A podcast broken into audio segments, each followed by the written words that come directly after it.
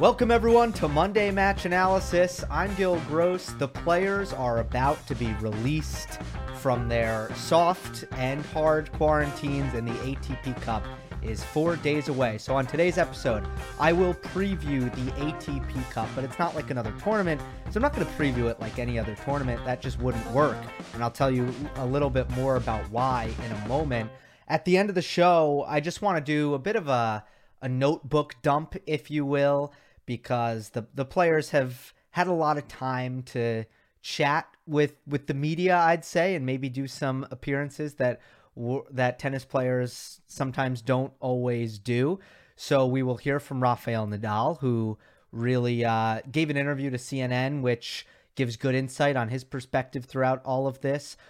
We will hear from Stefanos Tsitsipas, who gave a great interview to Blair Henley on her YouTube channel. And finally, we will not hear from Andrey Rublev, but there is a documentary out about Andrey Rublev. It is in Russian.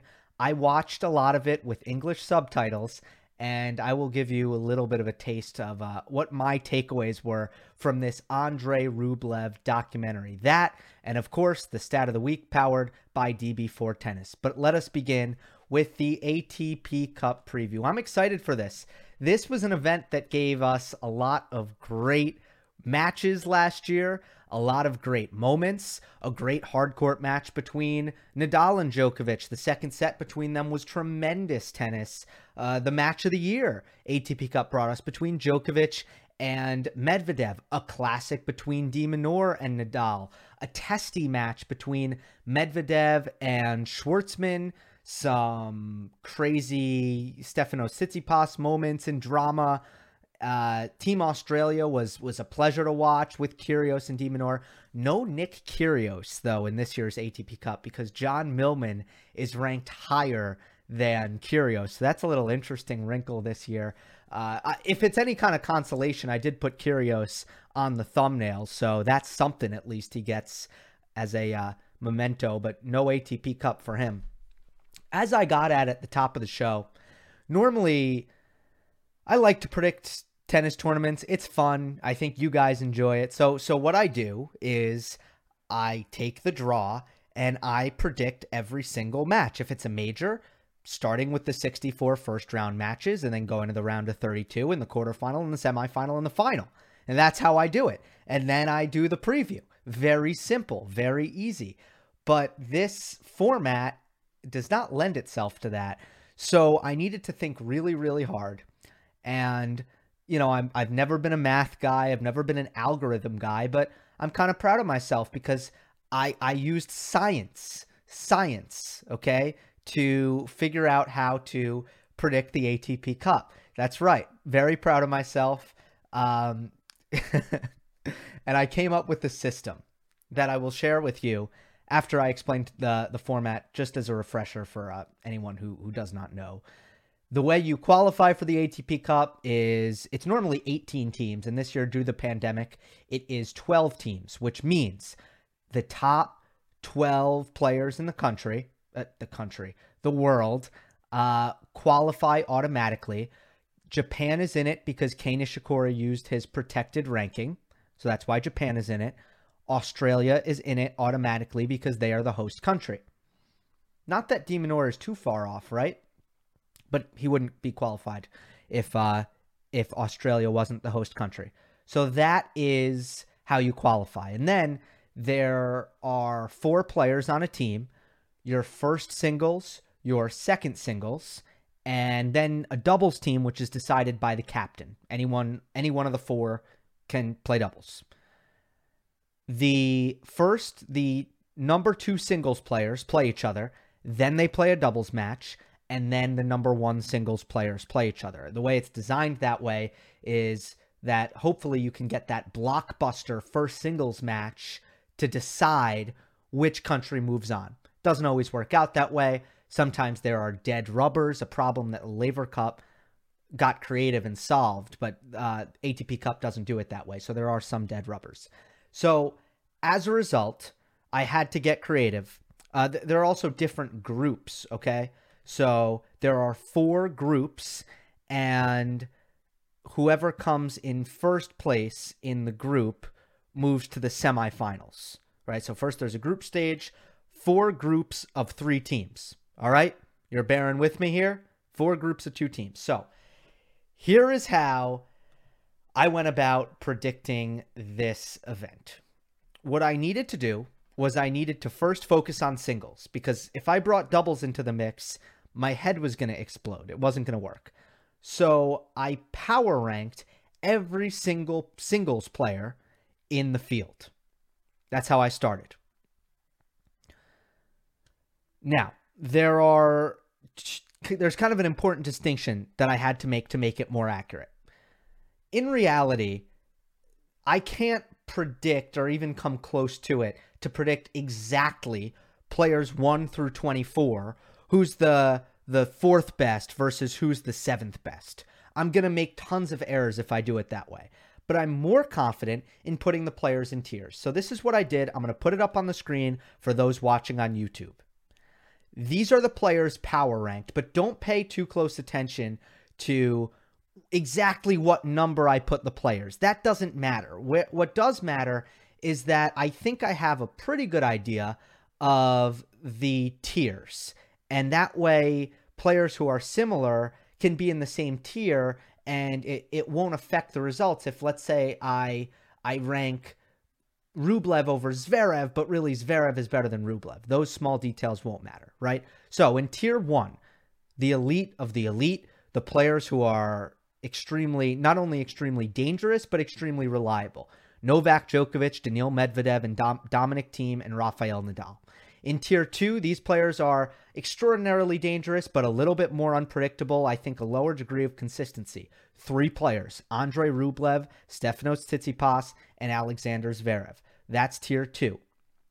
Then I have tier 3, players who routinely go deep in tournaments, who are very, very difficult to beat, aren't quite as consistent when it comes to threatening the very, very top of the sport.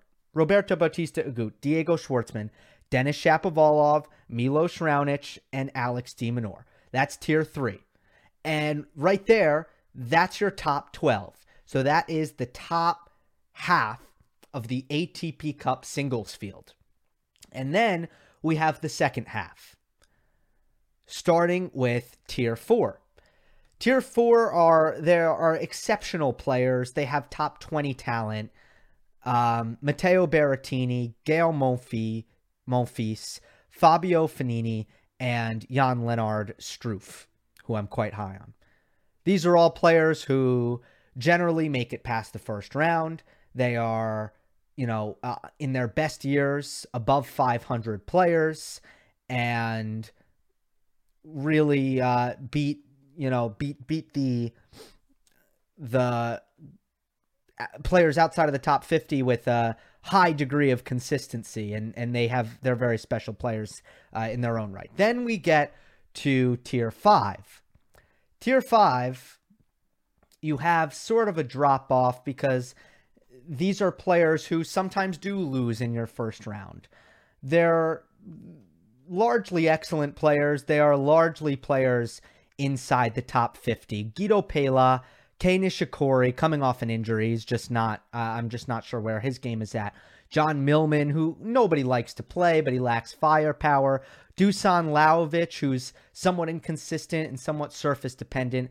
Benoit Paire, who is extraordinarily talented, but just doesn't always bring his best to the tennis court, or doesn't always bring his focus. And Nishioka, who is just a little bit underpowered. Then your last tier is tier 6, Denis Novak and Pervolorakis,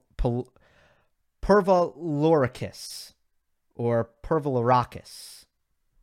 To be honest, I've never seen him play really, so he's outside the top 400. Denis Novak and Pervolorakis, these are players who might not win a match, right, in their 2 opportunities. So then, of course, what did I do? I took the tiers, and for each country, I just did addition. So, for example, Team Russia. Daniil Medvedev is in Tier 1. Andrey Rublev is in Tier 2. Russia gets a score of 3. Take Austria, for example. Dominic Thiem is Tier 1. Denis Novak is Tier 6. Austria scores at a 7. In the most basic way possible, this is how I formed my power rankings. The higher you were when I did that addition, the higher you were on the power ranking, right? Makes sense? Now, I'm not accounting for doubles. If there was a tie, then I went to doubles. So that's where doubles comes into play. But for the most part, you have 2 singles matches, 1 doubles match. So just using logic here, singles is twice as important as doubles in this event. So if there's a tie, I went to doubles. If there was a tie that couldn't be solved through even the doubles situation, then I actually went granular and I added up the specific ranking, throwing away the tier. I added up the specific ranking, and that was also a decision-making factor. So now I will pull up on YouTube. What is my power rankings for the ATP Cup? The number you see on the left is the tier ranking. When I added up the tier, the number you see on the right is the exact ranking that was formulated through the power ranking. So I'll read it off. Monday Match Analysis, available on all podcast platforms. We are audio friendly here. Number 1 is Russia. They scored the highest. Number 2 is Spain, but these are both scored a 3, okay? Russia just scored higher in the exact power rankings. Serbia, Canada, and Germany are your next 3 teams. Serbia and Canada actually graded out identically. They both scored a 6 in tiers and an exact score of 21. So Serbia, Canada, the same, okay? Germany, a tier 6, but graded out a little bit lower in the ranking. So it's Russia, Spain, Serbia, Canada, Germany. Then Austria scored a 7. Argentina, Italy, Greece, Australia. They all scored an 8. And the exact rankings of them is as I read it. Argentina, Italy, Greece, Australia. France scored a 9. Japan scored a 10. There's your power rankings right there. Russia, Spain, Serbia, Canada, Germany, Austria, Argentina, Italy, Greece, Australia, France, Japan. There it is. Now we go to the groups because, you know, it's just like having a good draw, a bad draw, your group matters. Group A is kind of the group of death because besides the top 2 teams, Spain and Russia, Group A has the next 3 best teams, 3 teams that scored a 6, Serbia, Germany, and Canada.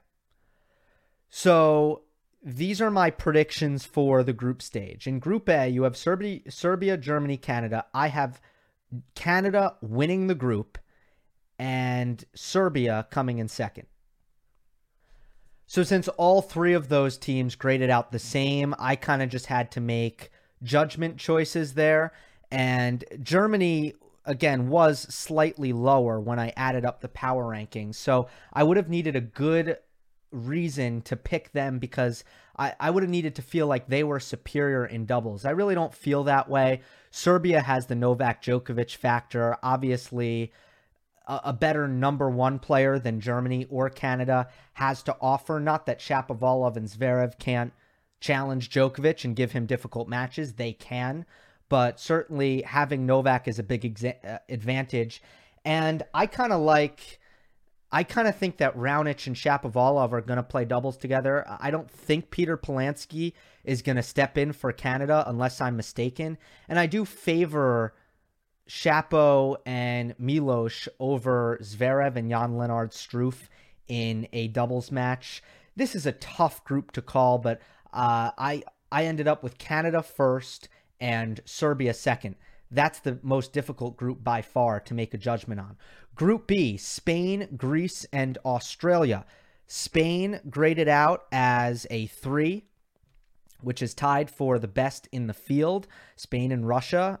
So Spain is a no-brainer to win this group.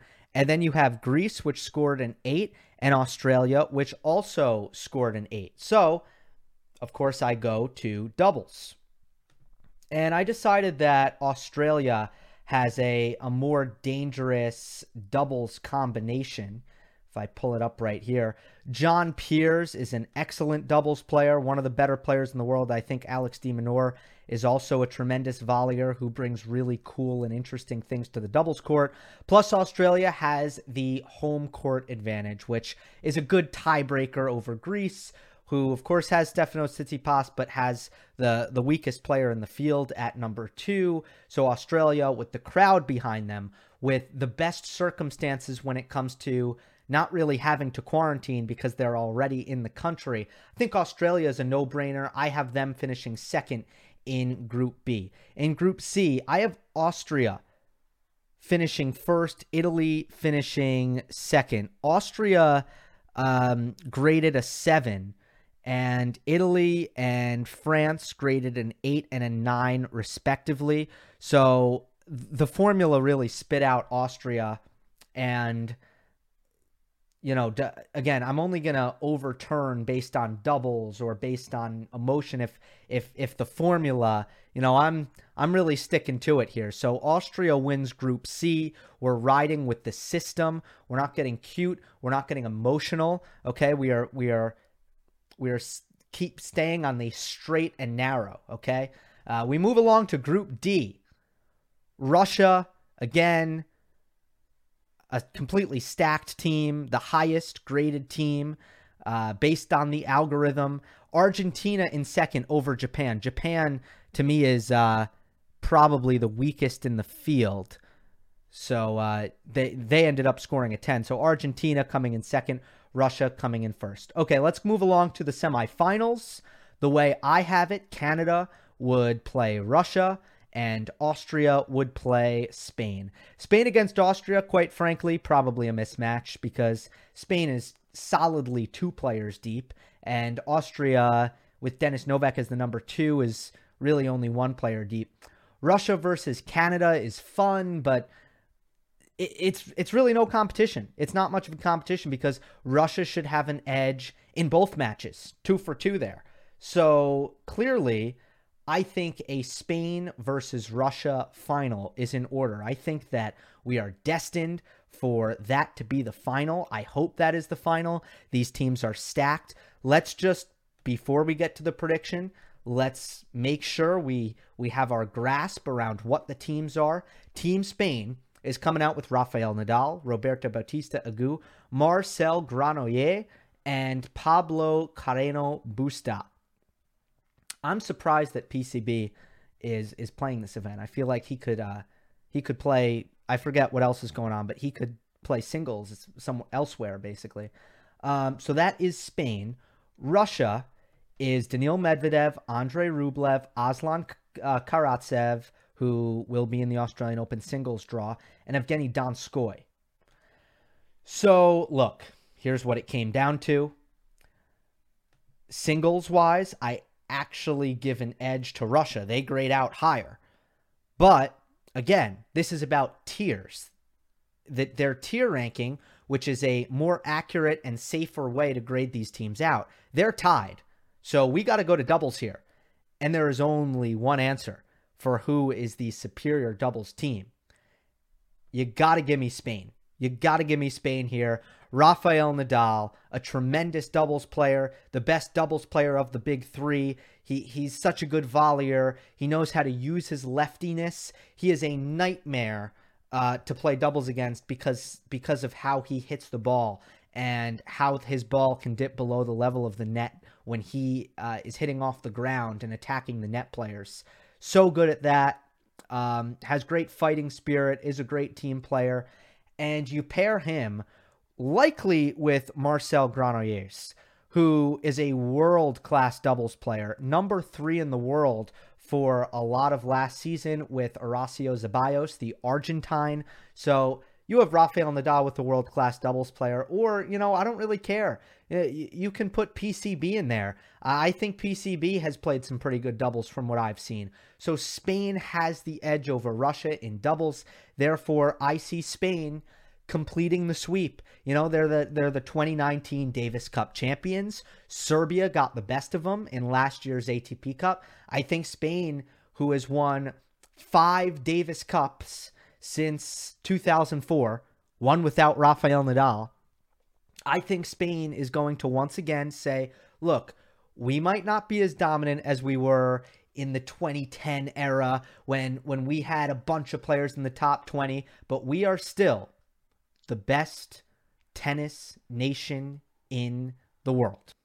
It is time for the Stat of the Week, powered by DB4 Tennis. No man has won every major at least twice since Rod Laver. That's right, Federer, Djokovic, Nadal, as great as they are, for as much as they have accomplished, they are all chasing the double Grand Slam. So let's take a closer look through the work done by the excellent DB4 Tennis. So among the big three, Roger Federer was the first to accomplish the mission of winning all 4 when he collected the French Open title in 2009. Then Rafael Nadal, the very next year in 2010, won the U.S. Open and achieved the feat. Then it was Novak Djokovic quite a bit later in 2016, capturing his French Open title to compete his Grand Slam. So when you take a look at who has been chasing this feat the longest, it's Roger Federer since 2010. However, he's only reached the finals once in Paris and twice the semifinals. Nadal has been closer more often. He's played in 4 Australian Open finals, while the last time Djokovic was closest to writing history was just last year when he had a chance to do it in October in Paris, when he played in his French Open final against Rafael Nadal. If we take a closer look at this quest to capture the double Grand Slam, well, we'll start with Roger Federer.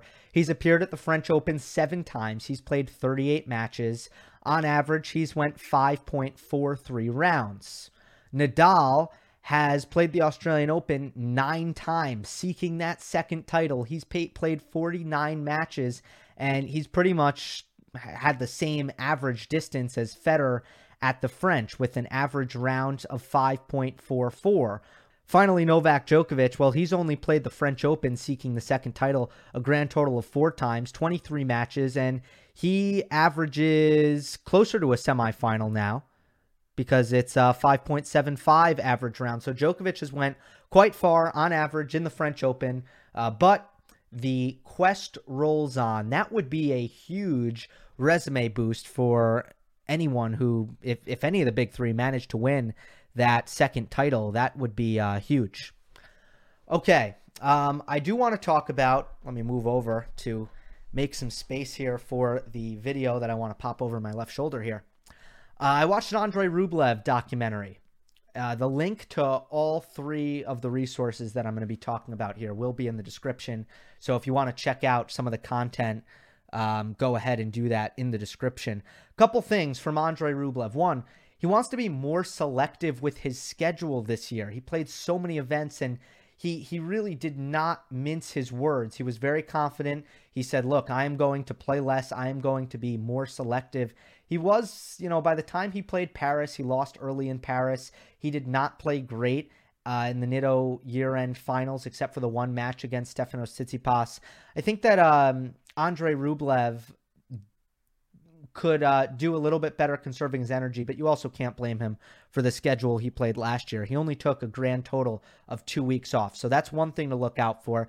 The second thing that I thought was just funny is he doesn't allow his parents to attend his matches. There was a story that they told at the U.S. Open where his parents sat in the top row on the side, and Rublev spotted them and kicked him out. So no parents at Andrey Rublev's tennis matches.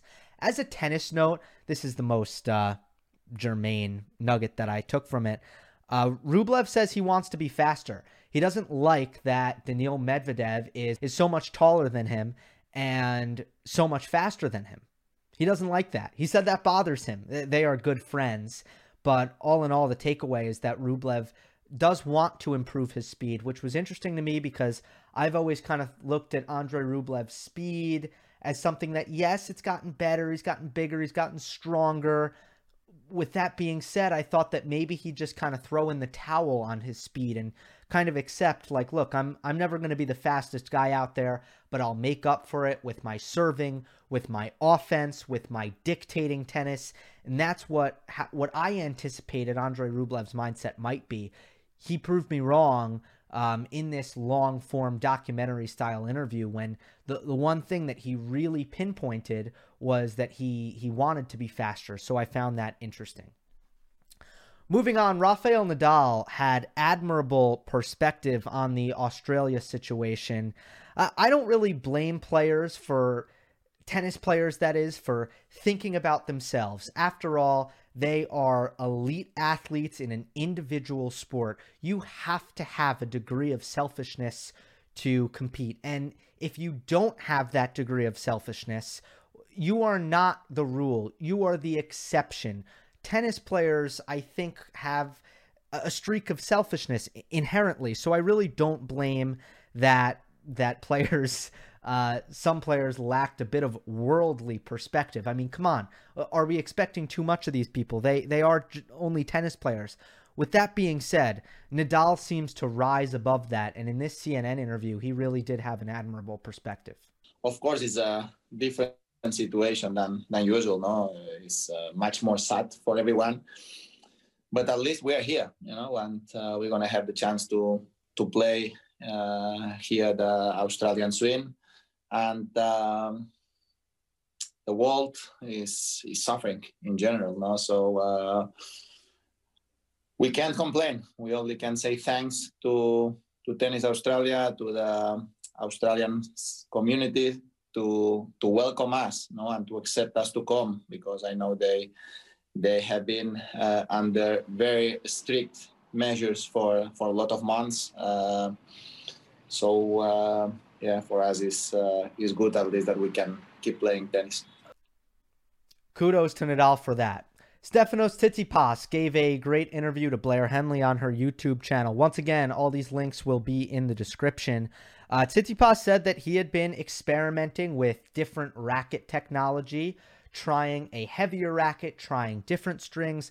Ultimately, he went back to old reliable. He had the experimental technology for the Western and Southern Open and the U.S. Open. He ended up going back. Right now, again, he's with the same racket specs that he's been using for years and years and years now. He said that, you know, he's just had trouble switching, and it seems like he is settled down. He's just going to use what has worked for most of his tennis career. But all of it was an effort to achieve this. This is what I thought was interesting. This is the vision that Stefanos Tsitsipas has for his game, and this is what he's tried to do all off-season long. I tried to find new ways to become more aggressive and come to the net more often. Things like this, around, like evolving around aggression and just becoming a quicker, more offensive player. That was the resolution. So it seems to me like Stefanos Tsitsipas is really trying to lean into his strengths. And as I've watched him over the years, I felt that the more he's at the net, the better he tends to play. And I think it's a very key tactic against some of his chief rivals, a Daniil Medvedev, a Rafael Nadal, a Dominic Thiem, all players who are excellent defenders and all players who like to utilize deep court position to aid their defense, and what better way to try to bother their defense and try to attack their deep court position and making their defensive efforts more difficult. What better way than to come to the net and finish points with the transition game? There is no better way. So it's good to see that has been an emphasis for Tsitsipas, and let's see if we see a ramped up frequency of net play from the Greek. I cannot wait to stop talking about the future and speculating and predicting. I just want to talk about some real tennis. Let's get this show on the road. The 2021 season is upon us. I can't wait. And I believe we will have tangible tennis to talk about come next Monday match analysis. Remember, MMA is available on all podcast platforms. Huge favor if you leave a rating on Apple Podcasts. That does wonders for me. Hope you enjoyed. Don't forget to subscribe, and I will see you next time. You know when you're listening to a true crime story that has an unbelievable plot twist that makes you stop in your tracks? That's what our podcast, People Are the Worst, brings you with each episode. I'm Rachel. And I'm Rebecca. We're identical twins who love true crime cases that make you say, "Didn't see that coming," and we hate the people responsible for them. Listen to People Are the Worst now on Apple, Spotify, or wherever you get your podcasts.